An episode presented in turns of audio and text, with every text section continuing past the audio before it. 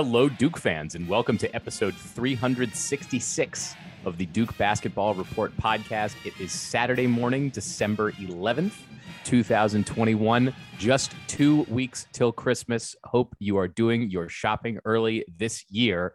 The Blue Devils got another Christmas present yesterday. Got two, I would say that Duke got two Christmas presents yesterday. And and I think we're going to have to talk about both of them the first is five star basketball recruit Mark Mitchell, who committed yesterday afternoon uh, in a video to Duke. He had his family around him. They were, all putting on Duke hats and he had a Brotherhood t shirt on, the, you know, the whole gambit. Uh, Mike Elko also comes to Duke as the new uh, head coach for the football team. He was previously the defensive coordinator at Texas A&M, among a number of other jobs. He's been in the industry for a long time. We are obviously going to talk at some point about the fact that Duke has three basketball games coming up this week. The first of which is against South Carolina State on Tuesday, but we will save that preview for another episode. We will save Mike Elko for after the break because, guys, we have to talk about Mark Mitchell. Before we do that, I will be, uh, I guess I should introduce myself. I don't know if I said this yet. I'm Sam Klein. I'm your host. Donald Wine and Jason Evans are also here, as they always are. Donald, I'll come to you first. Good morning, sir. Good morning. Yes, yesterday was a great day uh, for Duke, both in football and in basketball, and I'm ready to talk about both of them. Awesome. We will do that as soon as we say good morning to Jason Evans. So I want to thank both of you because, uh, you know, yesterday midday or so, we were like, "Yeah, we're gonna wait. We'll record later in the weekend. We'll put something out next week to preview the new the the games coming up." You know, because Duke's had an exam break. We we wanted to talk about what Duke's been working on over the exam break and then Mark Mitchell happened, and then Mike Elko happened, and I was like, guys, please, can we hop on early tomorrow? So thanks, guys. I appreciate you guys making time for this. So it allows us to talk to the audience. Yeah, Duke Athletics really going with the uh, the Friday afternoon news dump. the Friday here. news dump. Yeah, the, the, Friday the Friday good news dump. Uh, yes, which I don't know. I don't know exactly who's coordinating these things. I assume that Mark Mitchell is just going on his own timeline. But man, good news is supposed to happen like in the middle of the week. You know, Monday morning is time for good news. Friday afternoon. What are what are we doing? I don't know. I mean, they were. I'm not in at, charge. I'm not in charge of the PR here. Look for for the Elko, and we'll talk about this in a second. But they were saying, "Hey, we're going to announce this sometime this weekend," but we didn't know when. So on Friday morning, I'm like, "Okay, Friday morning, great time to drop a new coach." No. Friday afternoon, great time to drop a new coach. No. Friday evening, cool, let's do it. So yeah, exactly.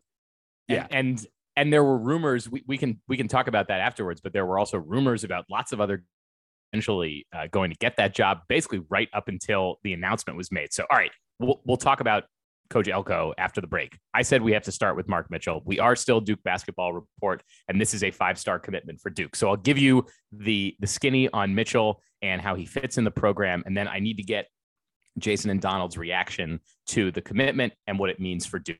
So Mitchell, uh, for those who are not aware, we we don't assume that the audience uh, here is is watching every recruiting video that comes down the pipe for them for every player that is interested in Duke.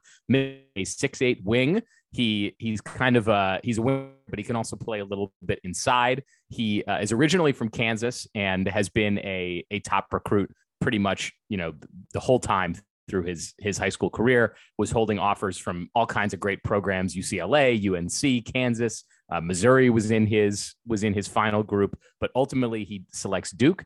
He is the fifth member of the class of 2022 to commit to rising head coach Jon Scheyer. He joins uh, three other five star commitments who already are are coming, and guys we've already talked about: Dereck Lively, Dariq Whitehead, and Kyle Filipowski. Duke also has four-star Jaden Schutt in the class. So if you look sort of at that at that roster of players, Duke has basically recruited a uh, a whole a whole lineup to uh, to come in next year. I do not think necessarily that they will all uh, they will all be in the starting lineup, but uh, should that should that need arise, Duke has Duke has recruited an entire uh, an entire group of players to be on the floor together. So that is awesome. I want to talk about first Mark Mitchell, the player, and then I want to talk about how he fits on the roster. And Jason, I want to start with you. Give me a bit of the scouting report on Mark Mitchell and where his strengths and weaknesses are. You know, headed into his his senior season, and then and then obviously coming to Duke next year. So this kid's um, got a really nice build. One of the first things that will strike you is he has very broad shoulders. uh, which is a, a, valuable aspect if you're if you're going to go in the post and bang a little bit, which he's very much capable of doing. He's six eight, around 210 pounds. Um, like I said, broad shoulders, very solid frame. Um, he's considered a combo forward. He can absolutely play power forward. You know, if you want him to go in there, uh, he's a very very good rebounder. If you want him to go in and play in the post, he's extremely comfortable doing that. But he's probably more of a wing slasher type. Uh, uh Mark Mitchell's not someone known for his outside shooting. He's not someone who you're going to say this is a guy that's going to put up, you know, four or five three point attempts a game. Um, but he's he's considered a decent outside shooter. That's something that that's expected to improve uh, in, in, his college game as he you know as he advances towards what most people think is uh, you know his inevitable future as a NBA first round draft pick, not necessarily as a lottery pick, but but probably almost certainly as an NBA first rounder at some point. Um, he's a lefty, um, and he finishes really. He uses either hand. He can finish with either hand, but you know prefers his left. Uh, lefties to me are are always seen. You know they're a little different. They're a little crafty. Defenses have trouble even if you know a guy's a lefty. You're just not used to to defending him. You know the way you have to with a lefty. So that's that gives him an advantage. Um, he's got really good explosion around the basket, uh, and and just has a, a you know a, a nice skill set. He's got long arms.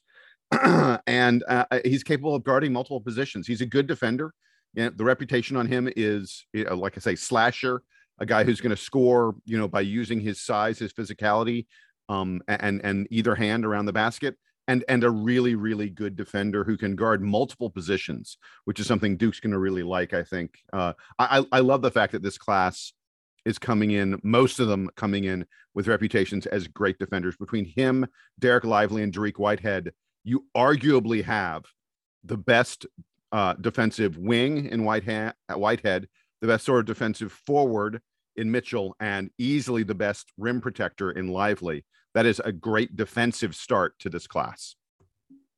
And obviously, the the makeup of the Duke roster changes a lot year to year. But one of the things that I have found, it seems that Duke is focusing on more in recent years is making sure to get those guys that have elite defensive skills because the the ability for a bunch of fresh, you know, a lot of freshmen and sophomores that are that are getting the big minutes for Duke these days, the ability for them to step on the court right away and play defense is such a game changer for a program that is filled with young talent. Where we would have said, you know, seven, eight years ago, ten years ago, when Duke was kind of starting off in the in the one and done world, those some of the early commitments for Duke were guys like Kyrie Irving, Austin Rivers, very very talented offensive players, but not the guys that you were like, oh well, they're gonna they're gonna lock it up on defense. Now Duke is is getting players like Tre Jones, uh, players like Zion Williamson, uh, uh, you know, this year players like like Trevor Keels, guys who have who have some real defensive ability. And I love that that Jon Scheyer is is continuing that into the future. Donald,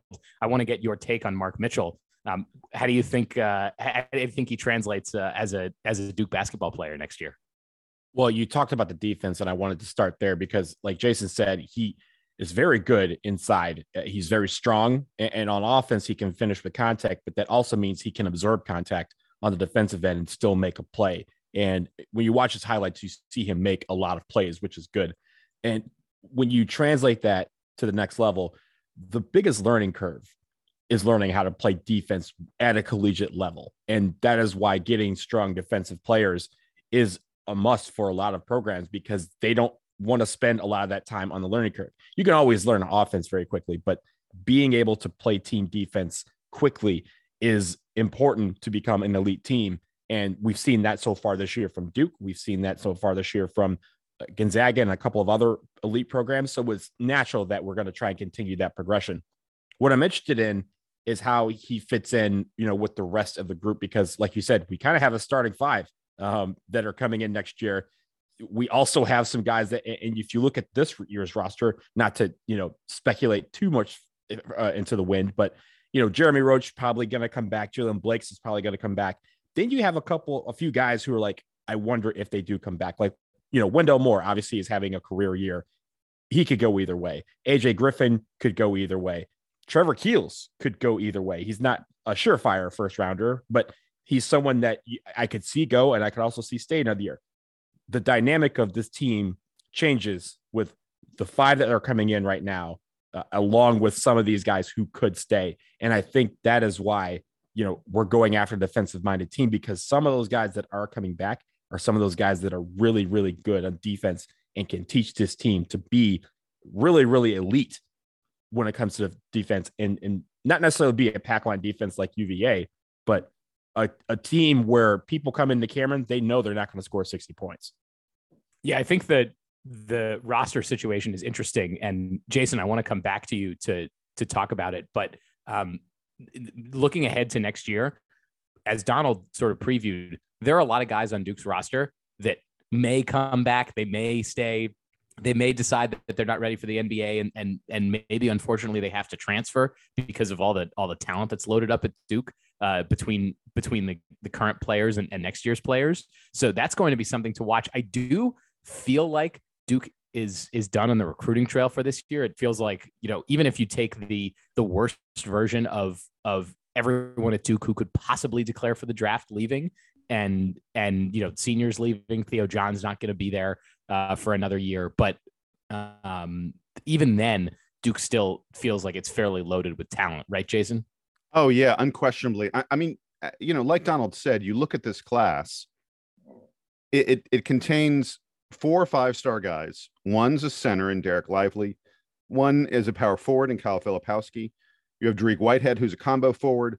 I'm sorry, uh, Dariq Whitehead's more of a you know a, a wing. Uh, you know, could almost be a shooting guard, probably more of a small forward. Mark Mitchell's a combo forward, and and Jaden Schutt Jaden Schutt is is the shooting guard. He's the he's the designated scorer from that. The only thing missing in that in that five man class is a point guard, and and as we've said, it seems extremely, extremely likely that Jeremy Roach will will return to be the the starting point guard for the team next year. I mean, he's the starting point guard this year.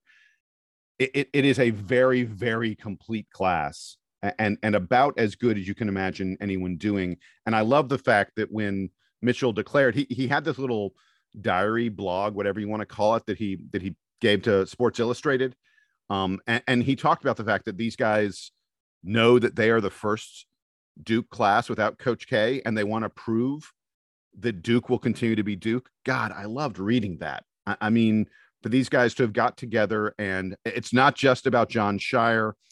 Uh, it's not just about them. It's about them recognizing the importance of Duke and the brotherhood and maintaining that, you know, mystique, so to speak.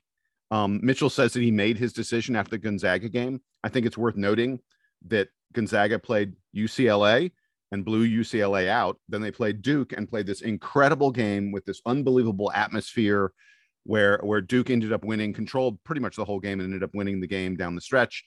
And and Mark Mitchell said he made his decision after that. I think it was impossible not to sort of compare the UCLA crowd that came to Las Vegas to the Duke crowd that came to Las Vegas. And he was like, I want to be a part of that atmosphere. And, and that that to me is just a, a great little comment.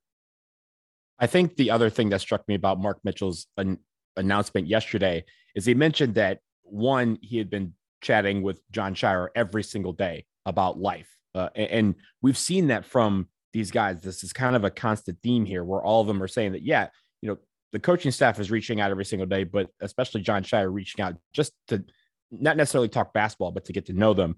And they're also talking basketball as well. He also mentioned that he's been in a group chat with the other four guys uh, for the last few months. Again, the group checks uh, the group chat strikes again. So uh, it, it, happened in 2019 with Zion, RJ, and, and Cam. They all were in a group chat, just basically got everyone in.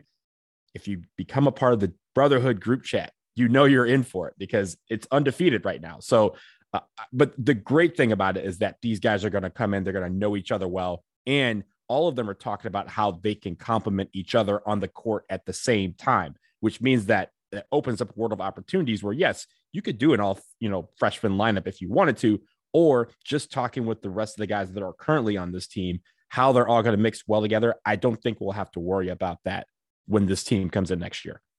So, so two other really quick things. One thing uh, to build on what you were saying there, Donald. Um, uh, Whitehead talked about the fact that he took his visit, his official visit to Duke was the same time Dereck Lively. Uh, sorry, I said Whitehead. I mean Mitchell. when, when when Mark Mitchell took his visit, Lively, Whitehead, and Filipowski were all also on visits. That those those four guys visited at the same time together, and they really bonded. I think the group chat kind of came out of that. They they then brought Jaden Schutt in, uh, Jaden Schutt into it, and I, I, I, I agree. I love the fact that these guys, you know, are already developing this this kind of relationship. Uh, the other thing I love is that I don't hear any of them talking about, you know, oh, you know, my opportunity and and starting and all that other kind of stuff because there's got to be a recognition. I, I I love the fact that we got Mark Mitchell because I'm not sure that Mark Mitchell looks at this roster and says, I'm definitely starting for that team next year. And the fact that he wants to be a part of the program, regardless of whether he has sort of guaranteed playing time, tells me this is a guy who's willing to come in and work for his playing time and work to be part of something bigger. And I'm not saying Mark Mitchell's not going to start. But if there's a world where Wendell Moore does come back or Trevor Keels does come back, you start to start to look and you start to wonder. I, eh, Mark Mitchell, where AJ and, Griffin, and, where AJ Griffin comes back and plays as well as Yes. he's supposed to be playing, yes, right? Because he, Mhm. he's coming off injury, and Mark Mitchell, by the way, is also coming off some injuries. So, Yeah. um, yeah, I, Jason, I agree with you. There is no guarantee that he's starting next year. I think he's he's probably playing a lot of minutes, but we know from the AJ Griffin experience this year, and we've had this happen in prior years. Marques Bolden's another one. Just because you come in as a top 20 recruit does not mean that you're automatically getting playing time uh, or significant playing time in your freshman season. And also, just you know, again, this is a common theme amongst this class. When we had Kyle Filipowski on here a few episodes ago, he mentioned about you know playing with Dereck Lively. He goes, "Yo, I can come off the bench and complement him, or we could both be in the game at the same time and complement him." So even two top 10, two top five uh, athletes are saying, "Hey, one of us may not start, and I will I will be able to play with whoever is on the court. But when we're on the court, you don't have to choose between the two of us. We can play and complement each other. I think all of these guys are sitting there thinking, okay, all of us can play different positions on the court at the same time. And if all of us don't start, that's also not a big deal either, because wherever our role is, we'll be able to play it and play it well. Yeah, and and by the way, not starting doesn't mean. Uh, uh, look, AJ Griffin has has struggled to find a role for this Duke team, and and in competitive games, we've seen that AJ Griffin is not playing double digit minutes. I, I think a lot of that is due to injury, and and finding his you know finding his way back from years of injury. So I don't think that applies at all to to Mark Mitchell, but I I, I absolutely think even if you don't start, it's very easy to see uh, these guys are probably going to be playing 25 plus minutes per game. There are going to be plenty of minutes available, I would suspect, next year. And I don't know which one of these guys is not the starter. Uh, It's probably Filipowski or, or Mitchell, but I can't tell you that for certain. And I, I and they'll all get to campus, they'll start battling each other. And we've heard over the years again and again and again. You work hard in practice against really good competition, suddenly the games are a lot easier. And there's going to be some really great competition in practice at Duke next year. Um, and and you know, by the way, maybe maybe Mitchell committing says that the Duke staff expects to lose a lot of these guys that we're uncertain of. Perhaps that's the case. If it is, this is still going to be an incredibly talented Duke team for Jon Scheyer's first season. I think Duke at this point kind of has to recruit on the on the assumption that most guys are going to leave because you know it, it's, it's Yeah, basically absolutely. not just for Duke this place it's um it, it's uh you know it's an every year thing for recruiting it, and whether that's looking at the transfer market looking at high school players um Duke ha- Duke and every other major program has to remake their roster every summer so why not get a head start on it in the most reliable way to do it honestly is to get uh, is to get the players that are being recruited in because the players who are currently playing for the program have no mechanism to to officially commit for next year. Right. And, and you mentioned the transfer portal. Obviously, that's going to be the last piece of this. They'll, you know, basically take a look at who does leave and who does stay, and then they can look at the transfer portal accordingly. And, and look, let's not underrate the fact. I mean, Theo John is a hugely important player on this team. The transfer portal is a big deal. I don't know that Duke's going to be the kind of program that's going to bring in, you know, a difference maker, scorer, um, or or starter from the transfer portal. I don't I don't think you're going to see a lot of that from Duke. What you're going to see is that backfill. Those guys like Theo John, who become hugely important 15 minute per game uh, subs. You know, your your sixth, seventh, eighth man. I think you're going to see a lot of that from Duke from the transfer portal uh, under Jon Scheyer. So that's it on Mark Mitchell. I think that Duke is, as I was saying, Duke is probably done on the recruiting front for. There, there are no season, other. Let, let's let's be clear. There are no other. These things are going to play out. there, there are no other existing offers that are out there right now. There's nobody that Duke has reached out to and said, "We're recruiting you. Here's an offer. Please come." So we don't think a, uh, a name could crop up. There'll, there'll probably be some kid who plays great, and you know, and, and his name crops up, or there'll be a kid who decommits from somewhere, or something like that. It it it it usually happens, but at this point, we don't know who it would be, and and I wouldn't be surprised if this Duke class is done. Uh, uh you know, Sam, at this point. And by the way, it's the number one class in the land. Definitely, and and, and that's what that's what all the analysts are saying at this point uh, about Duke's class, be it two four seven, ESPN, whoever. Uh, the Duke Basketball Report, who of course is the is the best source for for ranking all the recruiting classes because we of course cover every single school's recruiting. But we will leave the recruiting talk there. We we do, as I said, we do have to come back at some point and talk about the game upcoming against South Carolina State. But right now, we're going to take a break. When we get back, we're going to talk about Duke's new football coach, Mike Elko. So stick around.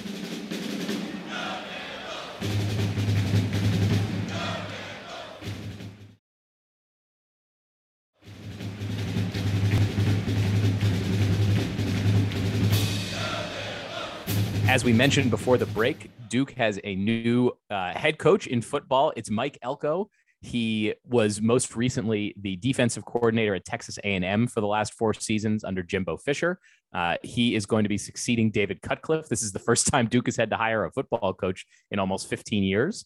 Now, Coach Elko comes without any head coaching experience, but he has spent a long time as a Division One defensive coordinator, not just uh, at Texas A&M but at Notre Dame, he spent a few years at Wake Forest, and then at at lower level D1 football uh, in stints at, at Bowling Green and Hofstra.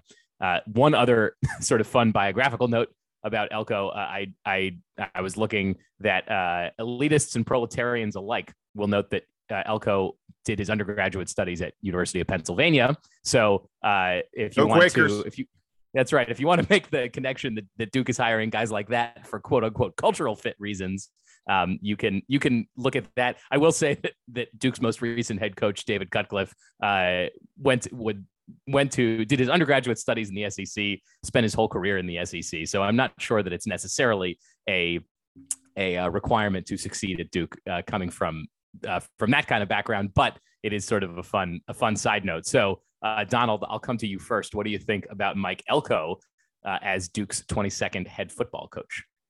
I like it, and you mentioned the SEC. He is also coming from the SEC, uh, as A and M is currently there. I know a lot of us grew up when they were in the Big Eight slash Big Twelve era, uh, but they are the SEC. So I guess that culture kind of continues a little bit. But uh, the great thing about him is that he normally employs a really good defense. I want to give some statistics uh, from his defenses as a defensive coordinator. Uh, they don't have the stats out for this year because this current co- college football season is not yet done. Uh, but last year in 2020, Texas A&M was the ninth ranked total defense in the country. They had the second best passing, uh, uh, I'm sorry, the second best rushing defense in the country. He also had a couple of times at Bowling Green where his total defense was sixth and 10th. That was 2012, 2013. Now, a lot of you guys have never seen Bowling Green play football, but I have. And I'm going to tell you, it's very, very difficult to become an elite defensive team in the MAC, much less one that is top 10 in the country. Wait, wait, he wait, did Donald, it two Donald, years ago. Can, can I ask, how have you seen Bowling Green play football? Bowling Green is in the MAC. Okay. A lot of you guys know I grew up in Michigan. I grew up literally directly across the street from Eastern Michigan. A ton of friends have played. I have a ton of friends that have played at Bowling Green, a ton of friends that have actually been like graduate assistants or like, you know, safeties coaches or running backs coaches at Bowling Green. A Ziggy Zoomba to all my friends out there. But I will say and, this. And by the way, all the all those MAC games are on Tuesday nights. So you never right. you can watch. It's never like as much. It's Mac never like you you're watching. Is, is a real deal. You're you're not flipping between the SEC and the MAC. If you want to watch the MAC, you have you have a whole night for it in the fall. right, but for me, growing up in that part of the country, the MAC is everywhere, just like the Big Ten is everywhere. So again, like you said, on Tuesday nights, you can watch all of the MAC you want. You could go to games and then you know basically get your homework done in high school, and then go to an Eastern Michigan football game if you so desired, and then you know wait for the big games of Michigan and Michigan State on Saturday. So, but for Bowling Green to come from there, it's obviously you know something that Mike Elko has been building on throughout these years. And again, you know being a top five, top 10 defense anywhere in the country is great. But obviously, to do it in the SEC means you had some really good, talent coming in uh, and coming through there. So, Mike Elko is, uh, is someone that I think is going to be really good on the defensive end. It's going to be great because I think what this also sets up is for him to be able to bring in some very, very good assistants on all sides of football, particularly the offense. We we know we talked a little bit this year about the offense stagnating a little bit, the defense just kind of being so tired that they started giving up a ton of points. Hopefully, both of those will be locked down a little bit better under Mike Elko, especially on the defensive side. And I will say, on a personal note, I think it's much better for Mike Elko to be there than some of the other names that we are hearing all the way up until the last minute, like Jason Garrett. Jason Garrett, uh, as of 5:59 Eastern time last night, was the front runner to be the Duke head coach. And at six o'clock or so, they announced Mike Elko, the old bait and switch, ladies and gentlemen. It was great to have them out there because while everyone was talking about Jason Garrett, they were quietly on the side negotiating with Mike Elko. Donald, I was following that news all this week and trying to figure out, you know, it, it, it's, I think it's hard to have a nuanced opinion from my perspective about, you know, who's which top program's defensive coordinator I would rather have as a head coach. Because um, I know that Clemson's defensive coordinator was also in the mix here before he was hired at, at Virginia. Um, but there's a stark contrast between thinking about, you know, another program's defensive coordinator and Jason Garrett, you know, longtime NFL head coach and an NFL assistant. That, that there's a there's a huge like philosophical difference between hiring those two types of coaches. I had actually come around to the idea of Jason Garrett by the time Friday afternoon rolled around. I, am I'm, I'm exactly they, the same. Yeah. I was like, my my thinking because we know we know how much Jason Garrett's a Duke fan. He comes to he comes to games every year that they always make a big deal out of it, even though he's like you know, like he, he was he was a fine NFL head coach. He's not like a legendary NFL head coach. He just happened to coach the Cowboys. Um, but uh, but I, I feel like it would have been would have been a very interesting thing to have to have a, a longtime NFL guy in there. But uh, but yeah, I, I'm I, I think at the end of the day, I'm actually glad that that Duke went this way. What were you going to say, Donald? The, the biggest joke about the Jason Garrett rumors was a lot of people like, hey, I mean if Duke really wants him, that's fine. But I'm gonna tell you something, guys. He's just gonna mess around and he's just gonna go six and six. And like all these Duke people will be in the replies going, six and six would be terrific. That takes us to a bowl game. We will be terrifically fine with that. Six and six, most consistent coach ever. Just let's do that. Let's let's go six. I six wonder, every single year. yeah, I wonder what it feels like to be a fan of a college football team where I'm not happy going to a bowl game, just going to a bowl game every year. Like, right. if that's what it takes, fine. Give me that. Give me that stepping stone uh, look, the, the key with Mike Elko, uh, I, I, think, is I, I want to see who he gets on his staff. Uh, I, I, think it's a great hire. This is a guy whose name has been uh, tossed around for for a lot of head coach, a lot of head coaching opportunities over the years, and and I'm thrilled that, that Duke has gotten him. He is clearly qualified. I mean, look, guy's been a defensive coordinator for 18 years. Uh, he's been a, a, DC at the Power Five level for the past eight seasons. He, he, did three years at Wake Forest, where he built them into one of the best defenses in the ACC. I, I mean, I, you know, he's only 44. Knows, huh? He's only 44. Like, yeah, exactly. I mean, he's been coaching basically since he left college. Oh, yeah.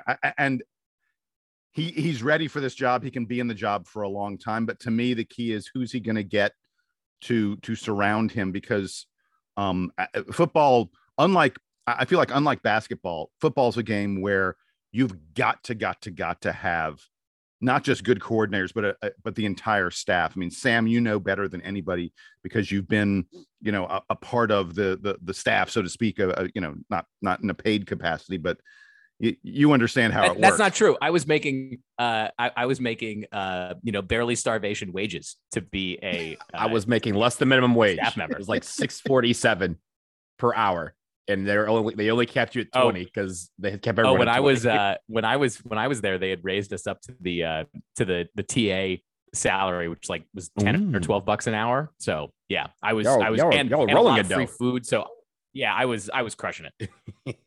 Uh, but anyway, the thing I was gonna, uh, the point I was making was, of course, we need to see who he brings in, mostly on the offensive side, because the guy's such a, he's a great defensive coach. There's zero question about that, and I feel like Duke's defense is going to be even more competitive under him. The question is, what, who does he bring in to be his offensive coordinator? He's never coached on the offensive side of the ball, so uh, you know, he, he he's going to need a good offensive coordinator. And by the way, Mataeo Durant has moved on to the draft.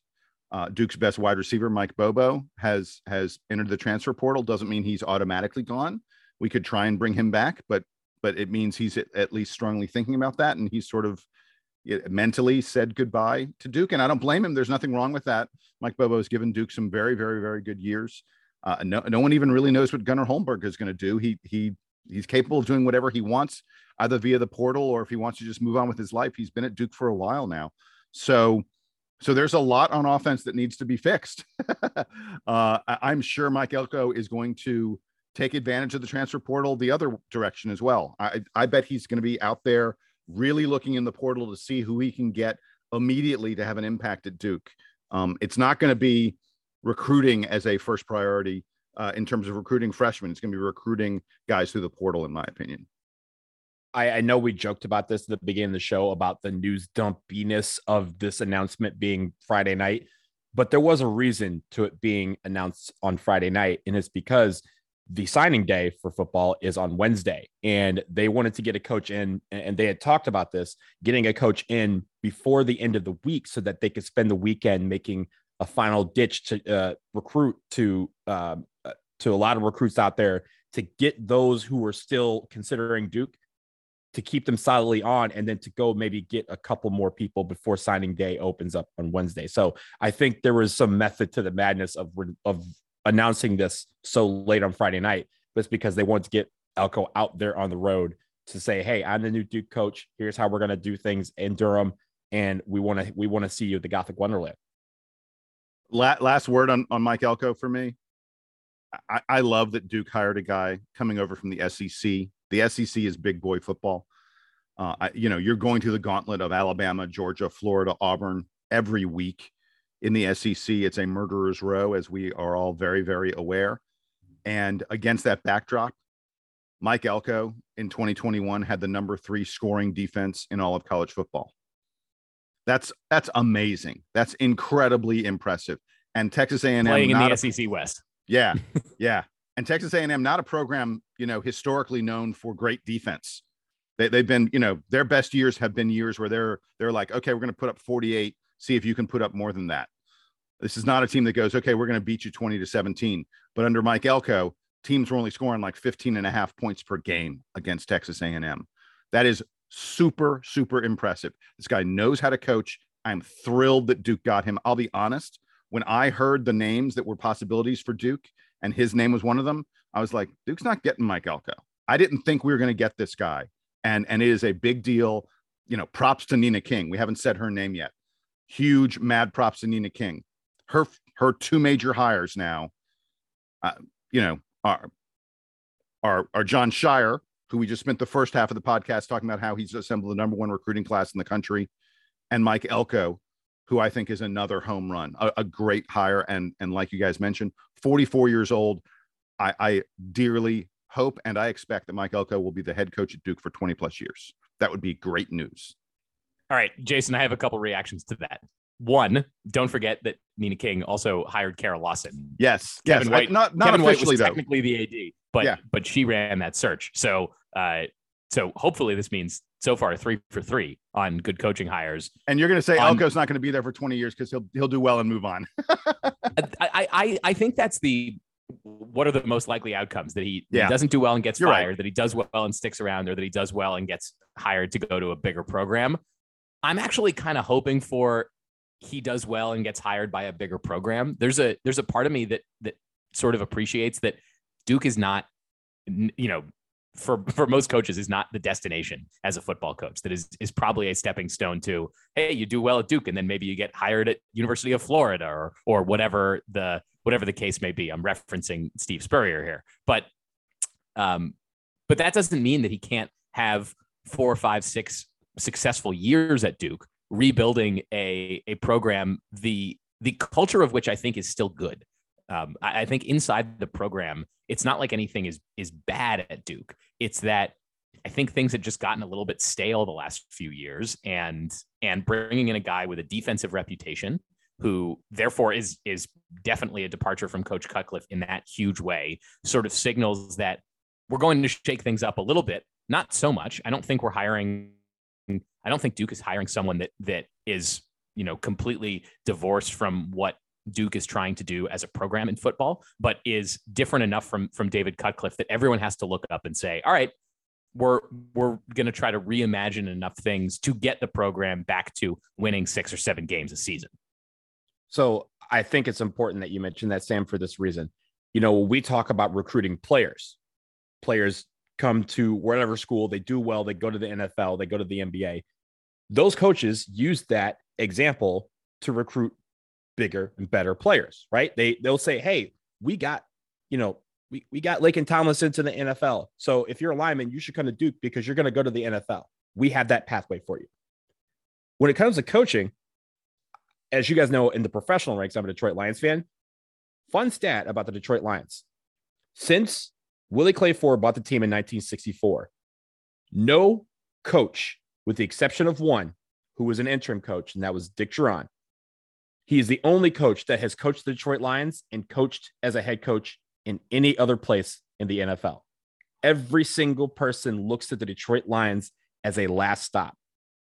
If we can get a coach that comes in, does really well for six, seven, eight years, whatever that is, and then gets plucked by a bigger program, we could then say, hey, there's a pathway for you to get to wherever you want to. We have a culture that breeds success and not just for players, but for coaches. And I think that's important too.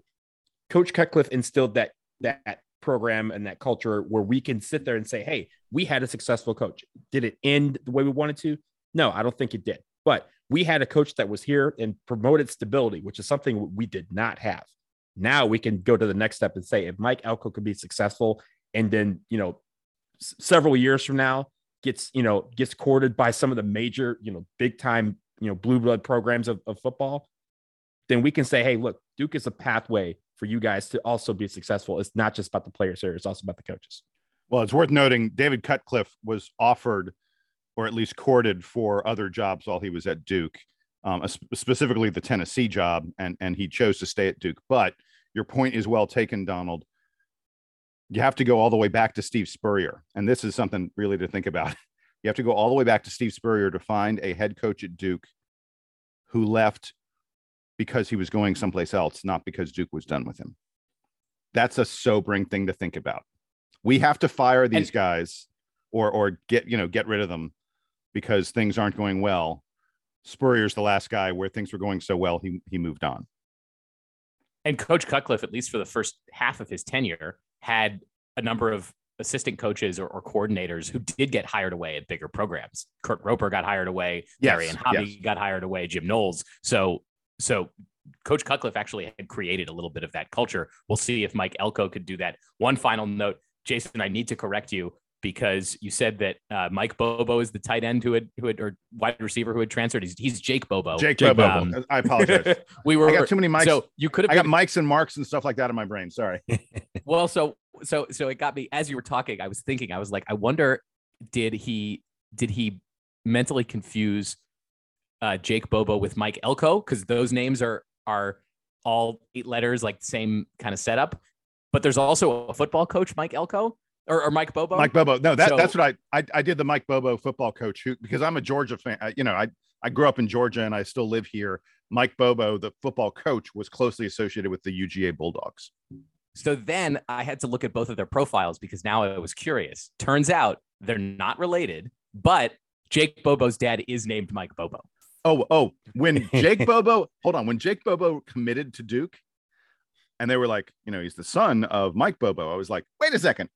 Cause you know, I'm like, I know who his dad is. In fact, I think I think Mike no, Bobo but his, was but it turns out it turns out that Jake Bobo's dad played college football is and is named Mike Bobo and is not Mike Bobo. And is not Mike exactly. I, I did this like three years ago when when Jake Bobo, Bobo committed to Duke, and I was like, wait a second, is he? You know, it seems crazy, but yes, but that's why I had Mike Bobo on the on the brain, and I apologize, Jake. Jake is a great football player, and and and I I apologize for butchering his name.